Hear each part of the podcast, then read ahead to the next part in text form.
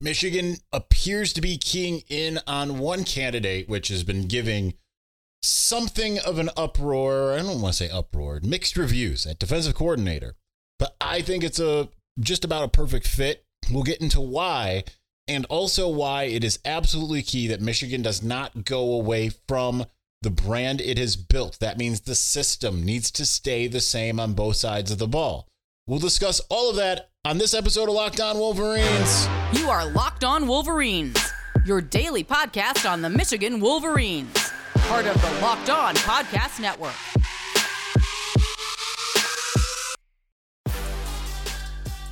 Happy Monday. We're back and doing it. Locked On Wolverines podcast, part of the Locked On Podcast Network, where it's your team every day. I am your man on the ground. Isaiah Hole, publisher of Wolverines Wire through USA Today Sports Media Group. This is going to be one of two. Uh, when I say live shows, I mean episodes that go up relatively quickly the same day uh, uh, this week because I will be out of town. You will see me wearing this exact outfit in several other episodes, maybe all the other ones Wednesday through Friday because we're just going to record everything right now. But anyway, um, getting this one out now because uh, don't want it to be obsolete. I mean, could be obsolete by the time that we uh, end recording. You never know. But uh, nonetheless, there are reports, multiple reports. I believe it started with Sam Webb and then continued in with uh, some, uh, I can't remember his name, something Jones uh, from NFL on CBS, who's their insider there, that Michigan is one of uh, three programs, the only college one that seems to be targeting Joe Cullen, the defensive line coach for the Kansas City Chiefs, as the next defensive coordinator. And there's been a lot of kind of mixed reviews that I've seen online, whether it's on the message boards or Twitter or whatever, uh, that just seem to have a bunch of different feel uh, on what uh, what bringing in Cullen would mean. And most of the apprehension comes from the fact that 18 years ago, when he was with the Detroit Lions, I remember where I was when I heard this. I remember I was still a student at Michigan. I was sitting in the uh, Modern Languages building and uh, one of the small auditoriums in between the two big auditoriums. I was in a uh, certainly a uh, film theory class, critical film theory class, and uh, the uh, he had driven naked, drunk through the drive-through at a Wendy's but I think people are overthinking it, right? Because yes, 18 years ago, his life was not going great, but he has been 18 years sober since, and obviously has worked several high end NFL jobs throughout his career. Uh, at that time, when he was with the Detroit Lions, he was coming off of uh, being a uh, defensive line, sorry, defensive coordinator for the Indiana Hoosiers under Jerry DiNardo. And then he was with the Lions, and under Rod Marinelli. We all know how poorly that tenure went. Uh, but nonetheless, it ended up uh, he ended up kind of salvaging his career, rebounding and thriving. Uh, hence, he is the defensive line coach for a Super Bowl contender, uh, not contender really, Super Bowl team, and is uh, also under high consideration for defensive coordinator for both the Seattle Seahawks and Washington Commanders. So uh, with that said, I, I just I think that the people that are sitting there saying, "Well, he's going to be negative recruited against," all of that kind of stuff. I think that would honestly look worse for anyone to try to bring that up, right? Like, hey, before your child was born, he had some personal troubles and he has overcome it, right? Like, anyone goes into a living room and says, "You don't want to play for that guy. Look at what he did 18 years ago." Michigan can, can just e- just as easily, or even the parents will see through it and say, "You know what? like he's overcome that and he's a heck of a lot better for it and he's coached in super bowl and all of that stuff so uh, obviously he's good enough for the nfl should be good enough for college it kind of goes back to the things that i've said before about that whole kind of weirdness of like a guy can be good enough to be an nfl head coach but not good enough to be a even a position coach at times at michigan so i think you should get over that type of thinking because i think the most important thing about uh, Joe Cullen is that he has the experience of working under John Harbaugh, under Wink Martindale. He was with the Ravens from 2016 to 2020, which means he had the same overlap as Jesse Minter and Mike Macdonald, both left after 2020. So if you're not going to be able to get Wink Martindale himself, which does not necessarily feel like that's uh, that's a likelihood, right? Um, plus, he's a tempestuous type of guy, and I understand he might just be yet another one year rental, but maybe two year rental. The the whole thing though with a guy bringing in a guy like Joe Cullen is it keeps the stability, the same scheme, all the things that you want, and then you've got to start trying to figure out what is your next step as far as who's being groomed. Because at least on offense, we knew who was being groomed, right? Sherrone Moore was being groomed for the head coach. Grant Newsome was being groomed for uh, at, while at tight ends for offensive line. You need to be able to set up that same system uh, at, on the uh, on the defensive side of the ball. But I, I think that the most important thing is being able to maintain the same system, continue to do the same things that you've done, that the reasons why you've had success the last couple years. And we're going to get into all of that here in a moment. But uh, I just think, like, yes, you look at Joe Cullen, he's got an impressive resume. Let's actually, I didn't pull it up uh, because I just didn't really think of it here. But uh, we, and, and again, uh, they have to com- compete against two NFL teams. So it's just going to, you know, there's a lot of different things that are going to go into whether or not you're able to get him. He might not end, you might not end up getting him, and there's still going to be other options that they're going to look for. But he's uh, he started as a running backs coach at, at UMass, uh, then switched over the next year to defensive line coach. He went to UMass, uh, then was the defensive line coach, then defensive coordinator at Richmond, defensive line coach uh, at LSU. Went back to be the defensive line, co- uh, sorry, defensive coordinator at Richmond uh, defensive line coach at Memphis, Indiana, became the defensive coordinator at Indiana, uh, was an, an uh, a defensive assistant with Illinois, then the Detroit Lions, uh, then Idaho State, then Jacksonville Jaguars, all defensive line coach, Cleveland Browns, Tampa Bay Buccaneers, Baltimore Ravens for five seasons, defensive coordinator under Urban Meyer with the Jacksonville Jaguars, and the last two years he's been the defensive line coach with the Kansas City Chiefs. So we'll see what happens, but like don't write off a perfectly good coach because he had some issues 18 years ago. I think that that is short-sighted and it lacks forgiveness, you know?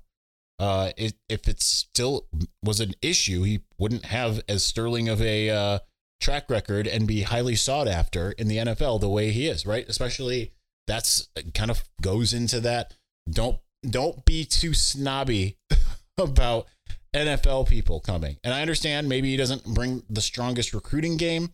That's fine as long as everyone else does. Okay. That you have a difference in Sherrone Moore in that he is a voracious recruiter. The head coach is now a voracious recruiter. That was not the case with Jim Harbaugh.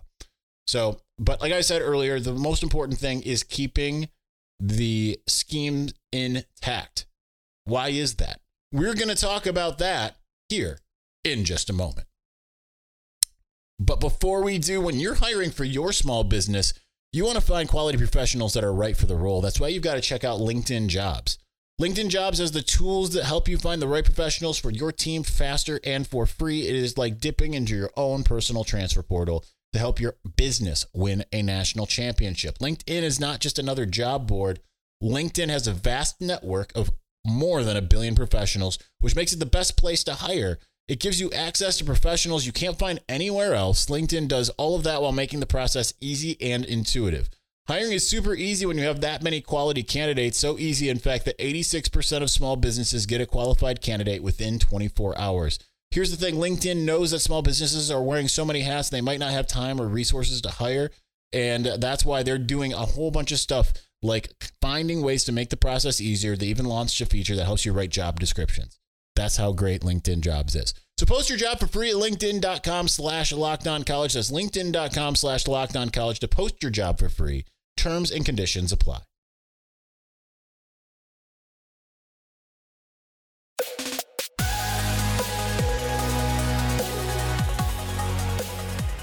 All right, so I am personally counting down the days to a, a quasi vacation. There will still be work done, I'm sure because there's things to be done. I can't like if there's coaches hired. Uh, maybe I don't get to it very fast, but uh, writing it will happen. It's the the talking about it here on the show that won't happen until next week because I ain't I ain't gonna have a camera with me or a microphone. I'm going to be out doing things uh, for two days at Disney, one day out and about in Orlando, or, or two days out and about in Orlando, whatever. Um, so uh, well needed break with some sunshine, specifically for Sarah, who absolutely needs that. Uh, needs to not see the gray skies. So anyway, um, excited about that, but uh, also excited about the way things are coming together. It might not be overwhelming uh, in the same way that uh, bringing in Jim Harbaugh was, all of that kind of stuff. Um, might not be, you know, building a dream team. This is kind of the, and I know, like, again, people want it to be the dream team. I, I think that when you have people that know what the culture is, know what the schemes are, and know what Michigan is all about because they've been there, that is important. That's more important in a lot of ways than uh, going out and getting a name. We've seen what going out and getting the, the hot name looks like in 2008 when Michigan hired Rich Rodriguez. He was the hottest uh, coaching candidate out there. Turned down Alabama the year before. And when Michigan got him, lured him away from his alma mater, West Virginia, it was a coup. And he brought in all kinds of guys, and you looked at it and you said, oh, that's just great. And then it didn't work out. That's just generally like people kind of sometimes overrate or underrate a lot of coaching hires. You just kind of have to see them work because even when you have success, except for the head coach, the head coach is important. Uh, but again, Sherrone was groomed for this. He went through the uh, he w- went through an audition process through interim head coach that really made him the right choice. And I know a lot of other people say, "Oh, Michigan first time head coach." Listen, Ryan Day was a first time head coach, and I know a lot of people here don't like or respect Ryan Day, but aside from his losses to Michigan and then the disaster against uh, Missouri in the bowl game, I mean, he barely loses. I understand, got a lot of great talent there, but and was born on third base. Uh, thinks he hit a home run or hit a triple, and then what all of that stuff. But at the same time, he continued uh, a lot of the excellence of Ohio State. He just ran into a Michigan problem for the most part, a toughness problem. So, still a good head coach, just maybe not a good head coach for Ohio State right? Like I have no doubt that if he went somewhere else, he would. If he went to Texas A&M this offseason, I think that they would be better because of it. Um, not a popular sentiment, I'm sure, with you, but it's still, I, I believe, the truth. Now, you can you see this more and more. You see it in the NFL all the time, right? Like the hot hires were are these younger coordinator types, Mike Macdonald getting the Seahawks job, uh, really ever since the Sean McVay, right? Like it's kind of gone away from this idea of uh, having the older, more established head coach that's really gone out there and won. I mean, the Cowboys have uh, Mike McCarthy, and how's that worked out, right? It's continued to be the same deal for the Cowboys, where they either barely make the playoffs and then lose, or don't make the playoffs, right? So it's uh, it, it's the same deal as it is here, right? It, it's if you have a young, sharp mind that knows football and can run a program like Sherrone has, that's important. But when you when you move to looking very more specifically at each side of the ball, obviously the offensive uh, strategy is going to remain the same because Sherrone Moore was the offensive coordinator each of the last two years, co-offensive coordinator uh, the the year before, and uh, so and he's been around the program since 2018. He knows exactly how it is supposed to be run when it works. He also has seen what it looks like when it doesn't. So he knows what works. Now he's just got to implement it and you know be himself, right? He's been a popular coach in the locker room, and there's no reason for that to uh, not continue. But when it comes to offense and defense, that to me is it's important that you have a brand. And at this moment, Michigan has one. You know you're going to get toughness on those lines. You come to Michigan because you're going to be tough on the lines. And while you would like to see the skill positions maybe pick up a little bit, wide receiver not quite as impressive as you would hope. Obviously, they they want to get a really good running back and they want to get a quarterback that can. And if JJ McCarthy goes in the first round, you can sit there and pitch. Like you can be a quarterback, not necessarily put a lot of wear and tear, and still be a first rounder in our system. That that's a huge sell. Uh, but uh, then you look to the other side of the ball, and what that is kind of built off of, it's you know three three full levels, right? And I know that that's a whole thing, but it, it's not necessarily contingent on getting that five star talent. Now they do have a five star in Will Johnson out there, but it's not contingent on five star talent. It's obviously got a lot of four stars and sprinkle in some three stars and it works. But uh, being able to keep the same scheme, why is that so important rather than going out and getting a Jim Leonhard, going out and getting uh, a, a D'Anton Lynn or someone else that maybe comes in, is a hot shot type uh, when it comes to what we've seen them do in the past, but is running a different scheme? Well, changing schemes every few years is fine when you're searching. Michigan isn't searching anymore, just won a national championship it, it it went and showed you with with players who have bought in with three star types, and we're gonna get to some of the underrated. Uh, you'll see an article come up sometime this week. I don't remember what day I posted about the most underrated Wolverines, uh, considering recruiting ranking and what they ended up being. Guys like Mikey Sainristil, Quiddy Pay. I mean, Quiddy Pay was before this time, but you know, like they've had success in developing. But then you see Mikey Sainristil, Mike Barrett, guys who were three stars ones that if they com- you know when they committed people were a little bit more excited about Mike Barrett just because you know I think it was kind of the hey we didn't get Vic Viramontes like we were supposed to but uh, you know he could be a weapon one way or the other. Uh, but you look at uh, Mikey Sainristil when he flipped from Virginia Tech no one really cared and uh, wasn't quite as uh, ballyhooed uh, or gone against as in the same way as say like Ronnie Bell. But it, it's still having a player come in and be be an impact player as a three star. It, it doesn't just speak to the player; it does speak to the player, but it speaks to the system and the player working together. And when you look at programs that tend to have a lot of success, it's because you can look at their brand and you know what you're getting. It's not like these wholesale changes. Now, sometimes you see it but usually, when you see it, it's because that team is floundering. It's not able to get there. You don't see change for the sake of change, even when there is a, uh, when there's some kind of upheaval, a head coach leaving or whatever. Um, and actually, I began this with Ryan Day. Let's end this part with Ryan Day, and I'll continue to explain my rationale uh, on the in the next uh, segment. But uh, Ryan Day, for all of the lauding I just gave him at the beginning here, he changed a lot of the fundamentals that Urban Meyer set up, right? Because what was Ohio State under Urban Meyer? Yes, it did end up being this aerial attack and everything when he brought in Ryan Day as the offensive coordinator. But really, before that, what it was was a more of a we have toughness on both our offensive and defensive line, and then we have elite skill players, and we have a, usually a mobile quarterback.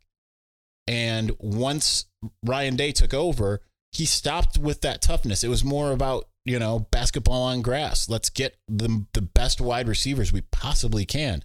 And, and let's just air it out. Let's just be able to to just overpower people with our passing game for the most part and have a good enough running game against most teams that it's uh, that with the running back that can kind of do it on on their own that it just doesn't really matter, right? What you do against us. And then suddenly, you know, styles make fights Michigan has a fight, and Ryan Day, who has changed Ohio State from what Urban Meyer's blueprint was, suddenly can't get past a team like Michigan and does not seem to have learned that lesson, not stocking up on the, in the transfer portal on linemen.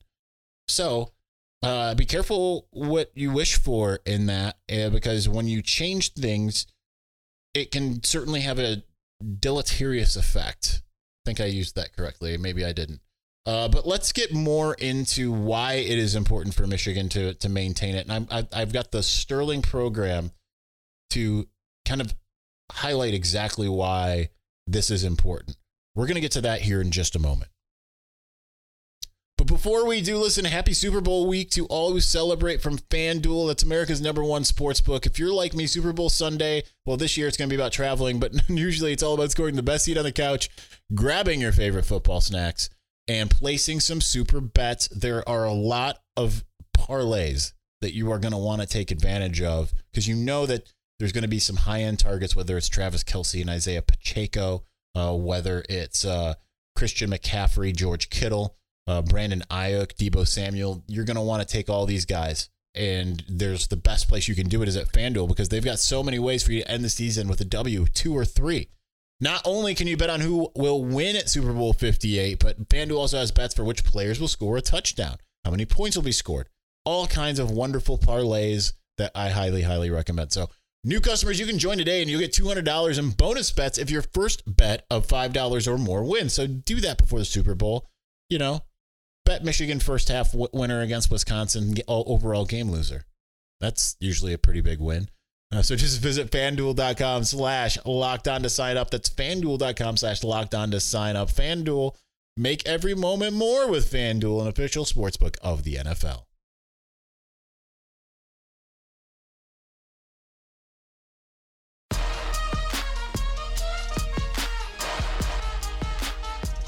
All right, so it's a bad sign that I didn't. I haven't slept well either the last two nights. It's a bad sign that I feel like I'm fading in one of four episodes I'm recording today.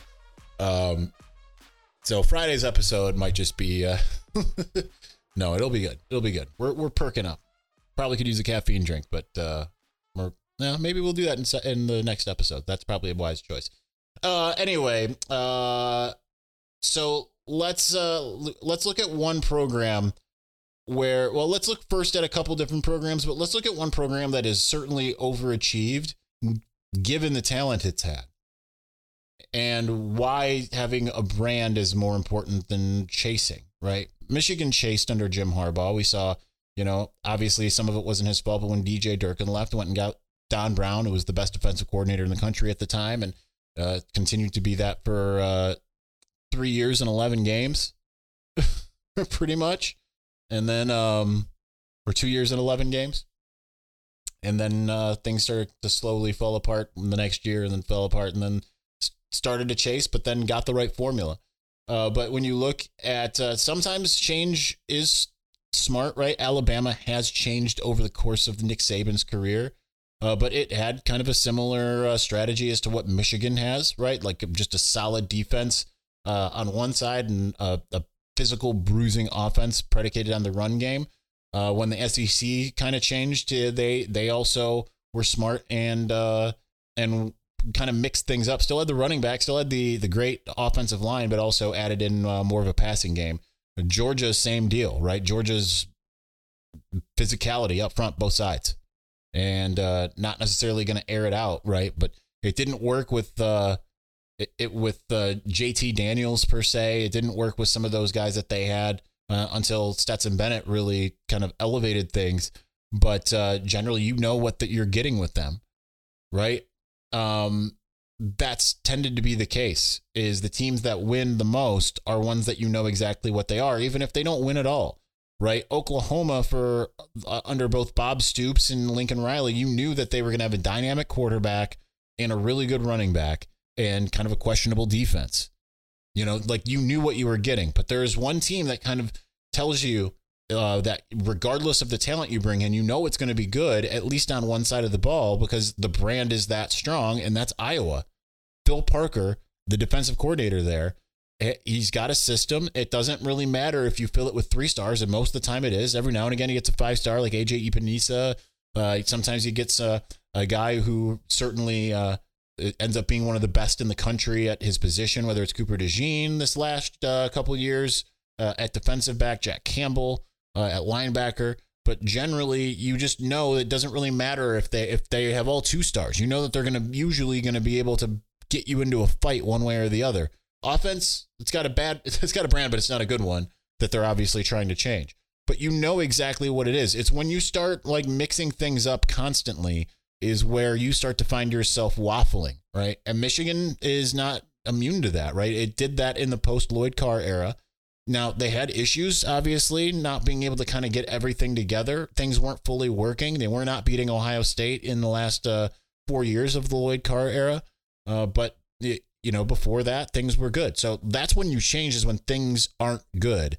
Uh, but when things are good, you just saw Michigan go out and win a national championship with the the exact system working on both sides of the ball. So, regardless of Jim Harbaugh not being there, you need to keep doing what you're doing for the most part until it doesn't work. Now, you might tweak something based off of personnel, right? Like if if the offensive line is better at pass blocking than run blocking, maybe and you have a quarterback who can throw and receivers who can catch, then yeah, you may maybe you you switch that 60-40 over to the pass side and then the run game takes a little bit uh, less, right? But you, you, do it based off of personnel uh, and you try not to change the overall identity of of what you're trying to do. Now, I still think that Michigan's going to try to run and pound the rock because that's just what it's been built to do.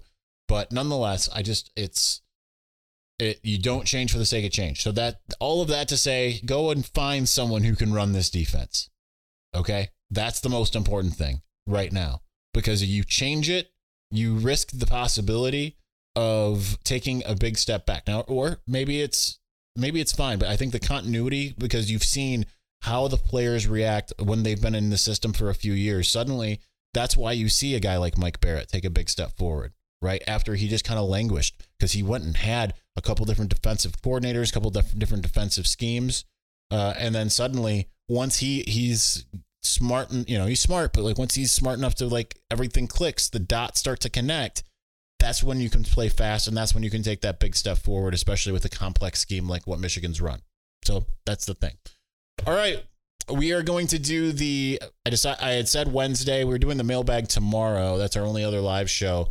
Uh, stay tuned to uh, Wednesday, Thursday, Friday, where we are doing Listapalooza. Uh, some of them, uh, a lot of these will be uh, coming out before the list comes out uh, to some degree. So we'll get to those. Anyway, thanks for watching. Thank you for listening. We will talk to you again soon. Peace.